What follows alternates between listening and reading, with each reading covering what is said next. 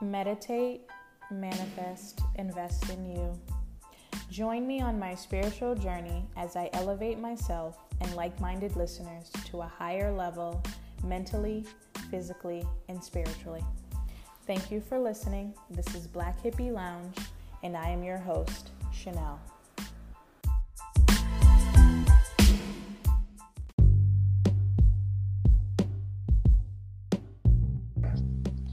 So, welcome to Black Hippie Lounge, and today is part two of Each One Teach One, where I discuss the importance of education in the Black community. And today I have the pleasure of interviewing Arissa Sutherland and Marcus Jones, who both have experience working in education. So, welcome you guys. Can each of you just give a brief overview of what you do for a career and what about this topic interested you? So we'll start with you, Marcus. Yeah, so I've been working in special education, the past 6 years.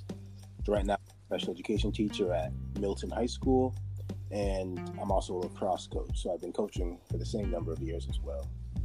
And I was really drawn to this topic because I think education in the Black community, is important. It should be a priority for everybody, And what about you, Arissa?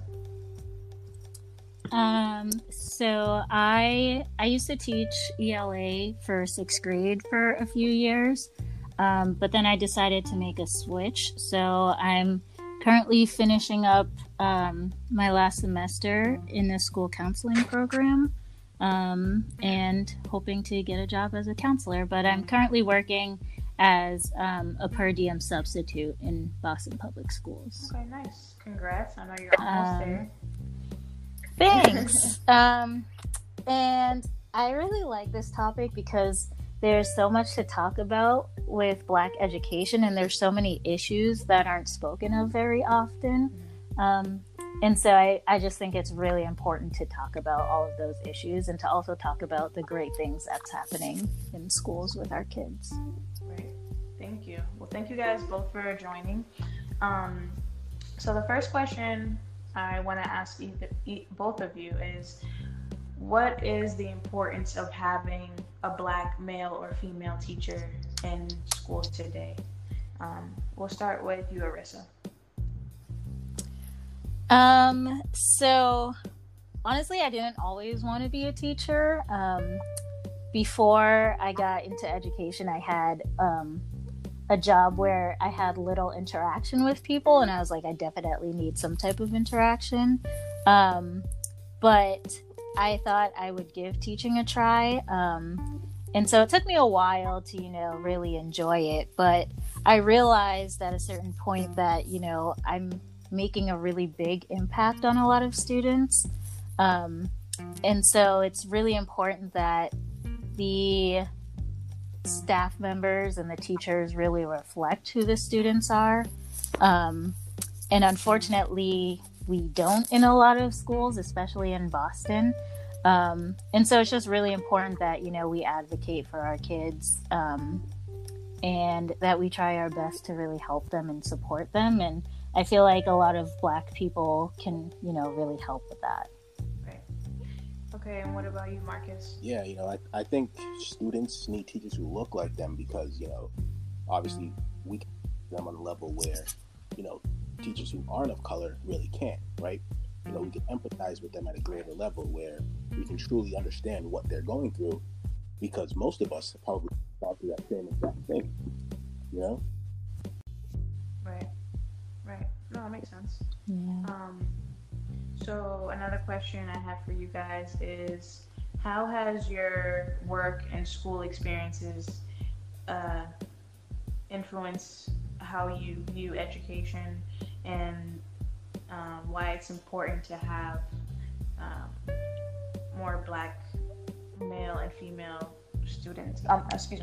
More Black and male and female teachers within education. Like, how has your experiences, in undergrad and just, you both say you're teaching, so how has that, if possible, changed your views views on education. I'll start with you, Marcus. Going off of my undergrad and my master's program, I was most likely I was the only black kid in the class. Very rarely there was another black male in my class in undergrad and graduate. So it's we need to change this narrative that it's okay to do well academically. It's okay to want to go to college. That's a normal thing. And I think that students, that are new teachers who care about those types of things, and also, I don't really think my experiences have really changed my view on education. I think it just sort of reinforced and enhanced them. Because I always believe that education equals opportunities, right? And so now I'm telling kids that yes, education does equal opportunities, but then opportunities, equal wealth and stability, and I can offer you a different type of lifestyle. And again, black males, number one, I hate to say it, but number one, statistical category of students who are falling behind, right? They're achieving the lowest compared to their white peers. I think, seeing somebody in your building every day, has a great impact on you. For example, I have students who I don't even have, they're just in my school and they're black, right? And they see me in the hallway and they walk up, and they dap me up and say, "Hey, how's it going, Mr. Jones?" And I don't even have these students. So I'm seeing the impact, just being present, how it really can change them, Right. No, that makes sense.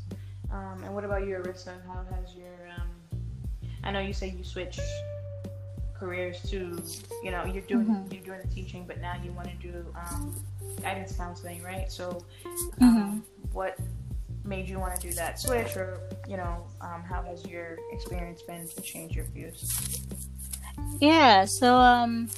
I definitely agree with what Marcus was saying about how we can really empathize with kids and be an image for them, to show them that they can do it. And sadly, a lot of our kids get the short end of the stick, depending on, which school they attend or the district that they attend school in. So for example, I had a lot of sixth graders who were far below grade level in terms of reading and writing. And I'm not faulting their previous teachers. It's just, a fault in the system. And that perspective really came to light as I was teaching. So, we just really have to advocate for our kids and challenge them and just try our best to support them, and especially praise them for even the smallest accomplishments that they make. And I really struggled. I had two different classes and there were 30 kids each in those classes. And so a lot of them just had a lot of different needs. And I really struggled to try to meet all of their needs at once. And so that kind of hit me and was like, okay, there's so much more that I want to do on a one-on-one level, which sort of led me into why I wanted to go into school counseling, because I really wanted to be able to advocate for kids on an individual level, and really help and support them in that way, because it's really hard as a teacher. And, for any people who want to become teachers, you have to be really passionate. And I was definitely passionate as a teacher, but I just wasn't I don't think that was the right fit for me. And so you also have to really figure out where you fit in within the school. And if it's not teaching, it could be an administrator, or you can be someone who is in some sort of support role if you really want to work with kids. There's so many different things that you can do, and it's all about just, figuring out where you fit in best. Right. And how you can best support your kids. Right. No, that makes sense. I think that's great that you, were able to recognize that maybe, this wasn't the right fit for you, and you want to do something else within education, because we also need more guidance counselors that look like us as well. I know for myself, just being in being in high school and having guidance counselors who were white and not really feeling comfortable coming to them about certain things, So I think it's definitely important to have more people that look like us in all areas. And I think it's also important that like you said, you know, you recognize that it wasn't for you, but you still want to be within the school system. I think that's important too, because I think sometimes you see teachers who are not necessarily happy where they are, but they're just staying with it, and then it reflects on how they teach too. Yeah.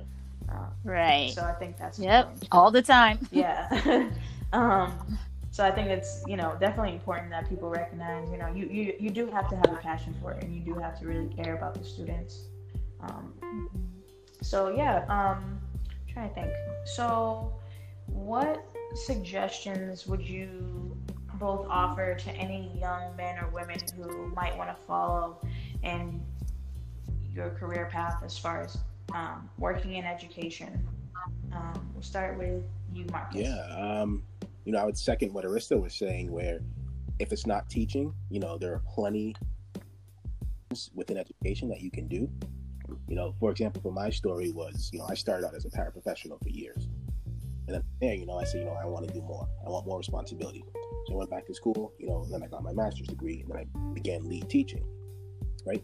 So I think if you want to get your feet wet in education, you know, I think being a paraprofessional is a great way, because you're working hands-on with the kids, you know, like you're on ground level with them. You know, you're right there in the classroom, you see everything that's going on. And from there, you can really gauge if it's really what you want to do, you know? So I suggest starting out as a para if possible. You know, you could even volunteer, work on an after-school program. You could even start coaching, you know, just start, you know, involving yourself, you know, with children, whether it's academically or through athletics. You know, some more suggestions, because, you know, education, you know, can be expensive. So I would say find grad programs or other programs where they will pay for you, you know, to go to school, right? And with that being said, you know, there are example programs like the Dunham program through DC, where they will literally pay your graduate degree as long as you dedicate, you know, 3 years to working in the urban area. You know, I think people need to take advantage of those opportunities, you know, because again, student debt is also an issue. So I would suggest people do that, you know, because learning through my own example in my own life, you know, I can see how it can be tricky, you know, and even passing somebody's exam to get your teaching license can be a challenge as well. So making sure that you do adequately prepare, you take prep courses, and things like that. Right. Yeah, I didn't even know about that program that you mentioned at BC. So basically, definitely like making sure you do your research and figuring out what's available to you. That's very important. And what about you, Arissa? Any suggestions for any young women who want to follow in your career path? Yeah, so I think no matter what you do in the school, you're definitely going to, you know, make an impact on your kids. And it can be either a positive or a negative impact. But, you know, try to make sure it's positive, because kids are always going to remember who you were to them. So that's definitely really important. And also, like, a big misconception is that, you know, a lot of white people who work with, the misconception is that a lot of white people who work with our kids don't necessarily care for them, and, you know, they're just in it for the money. But, you know, that's not necessarily true. I've met so many amazing teachers where that wasn't the case. And, you know, if you're planning on going into education, you're going to come across a lot of teachers who are white and who are people of color who don't care. So, you know, you just have to use your discernment when you're working with people, because a lot of people are going to bring in a lot of negative energy, and you don't want that going into a school building. So definitely try to surround yourself with the right people and people who are going to help build you up and bring you through, because it is a really tough job to work with kids, and it's also really rewarding. So, you know, make sure you get the help that you need, and to, you know, just also just keep an open mind and to be solutions focused and to have a kids first attitude, because you're going to be collaborating with a lot of different people. That way you can support your kids, and you're going to have to learn to work with everyone. So, you know, just making sure that you're in a good place for, you know, you to be able to help kids, because it's all about them at the end of the day. Right. And I know, like, what's going on right now with this whole COVID-19 and how everything has been changing for our students. And now I know for the rest of the school year that they are not going back to school. So, you know, as teachers yourselves or just working in education, what advice could you give to students right now who might be feeling, you know, discouraged, might have already checked out or thinking of checking out? What can you tell them that are, when they're in this type of situation right now? We'll start with you, Arissa. So I guess first off, I'd want to tell them that the school year is not over and to make sure that they're still, you know, doing their work. Because a lot of students have checked out, but it's also important to keep in perspective that, you know, they still have work to do. And I know it's really difficult and it can be hard for a lot of kids, especially those who don't have access to technology. So, you know, even going on their phones and trying to do their work through that can be very helpful. But, you know, just trying to stay connected with your friends. Zoom is very popular now. So, you know, even trying to connect through Zoom or... One day we'll all be together again. So, yeah. As corny as that sounds, it's true. Yeah. What about you, Marcus? Yeah, you know, I would second that. To people, you know, who you care about and people who you like conversing with, you know. And it's okay. This is a difficult time, everybody. You know, the only way we'll get through it is to get through it together. Don't be afraid to reach out to people. And, you know, like Arissa said, the school year is not over. So, you know, I would try your best to, you know, at the right time stage to do it. Just try. You know, try and push through it. Because, again, at the end of the day, at this point, you know, everybody's responsible for your education. You know, it's not just your teachers or your parents. You know, you got to kind of step up and take that role on yourself as well. And also, you know, this is a great time to try new things, you know. You can discover a whole set of things that you're passionate about that you didn't even know. You know, you can take on new hobbies, you know, stay active and things like that. Mm-hmm.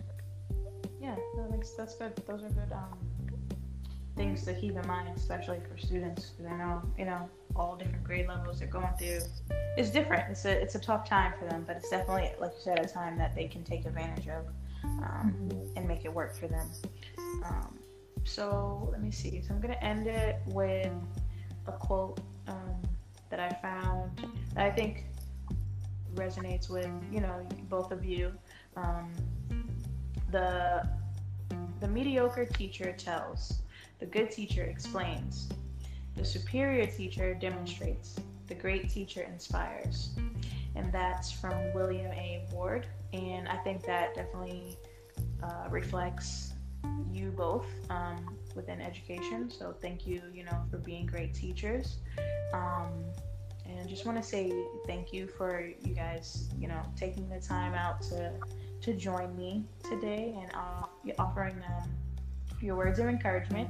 I would definitely say just keep going. We're, you know, super proud of you guys and the work that you do within education. And just thank you for being on here. Yeah, thanks for having us. Yeah, thank you. Anytime. No problem. Okay. You too. Thank you, guys. You too. Right. Bye. Bye.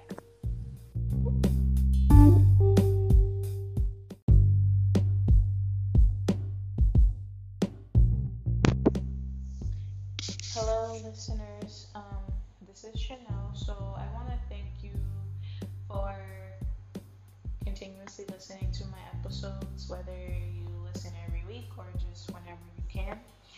I really appreciate the support and the great feedback that I've received from all of you.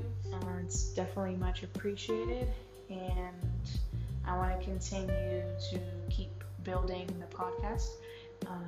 So definitely have a lot more ideas and episodes that I want to do, some more interviews that I want to do, but I also have to practice what I preach.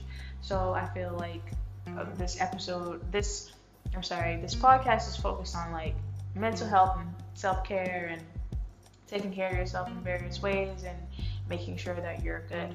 So with that in mind, I have to make sure that I'm good. And I am wrapping up my semester. I'm very, very excited for that. It has been a long drawn out semester, and I'm very much over it. So anyway, this is my last episode for right now. I'm gonna take a little break in between because I have a break in between spring semester and summer semester, so I'm gonna take advantage of that, do some things that I've really been trying to do this whole semester. So I will be back to give more episodes. It's just I need some time for myself right now to just like chill and not have to think about any other type of obligations, even though I do love doing the podcast. I want to come back fresh, you know, and I want to have good energy and, you know, rejuvenated mindset. I just feel like my mind has kind of been depleted with this semester, everything that's been going on. I'll be off probation for my job, so, you know, I'm happy for that. Finally, officially a member of the Health Commission. But anyway, despite that, I just need to take a little break, and so I can come back full effect with some good energy, I got some good topics that I want to keep talking about. I got some great ideas as far as like having some group discussions. So yeah, we're gonna come back full in effect. You know, it's gonna be summer. I don't really know what's gonna be happening by then. I'm praying that, you know, we can be out and about if possible and enjoy the summer. But like I said, I really appreciate anyone who listens. You know, it doesn't go unnoticed, and I appreciate the feedback, and I thank you for just tuning in, and I will be back. I'll be back recording once I start my next semester, so I'll give myself like a week to get used to my classes. So I'm planning to come back June 3rd, I believe it's June 3rd. Yes, June 3rd will be the next episode. I've already done 10 episodes. That's a lot.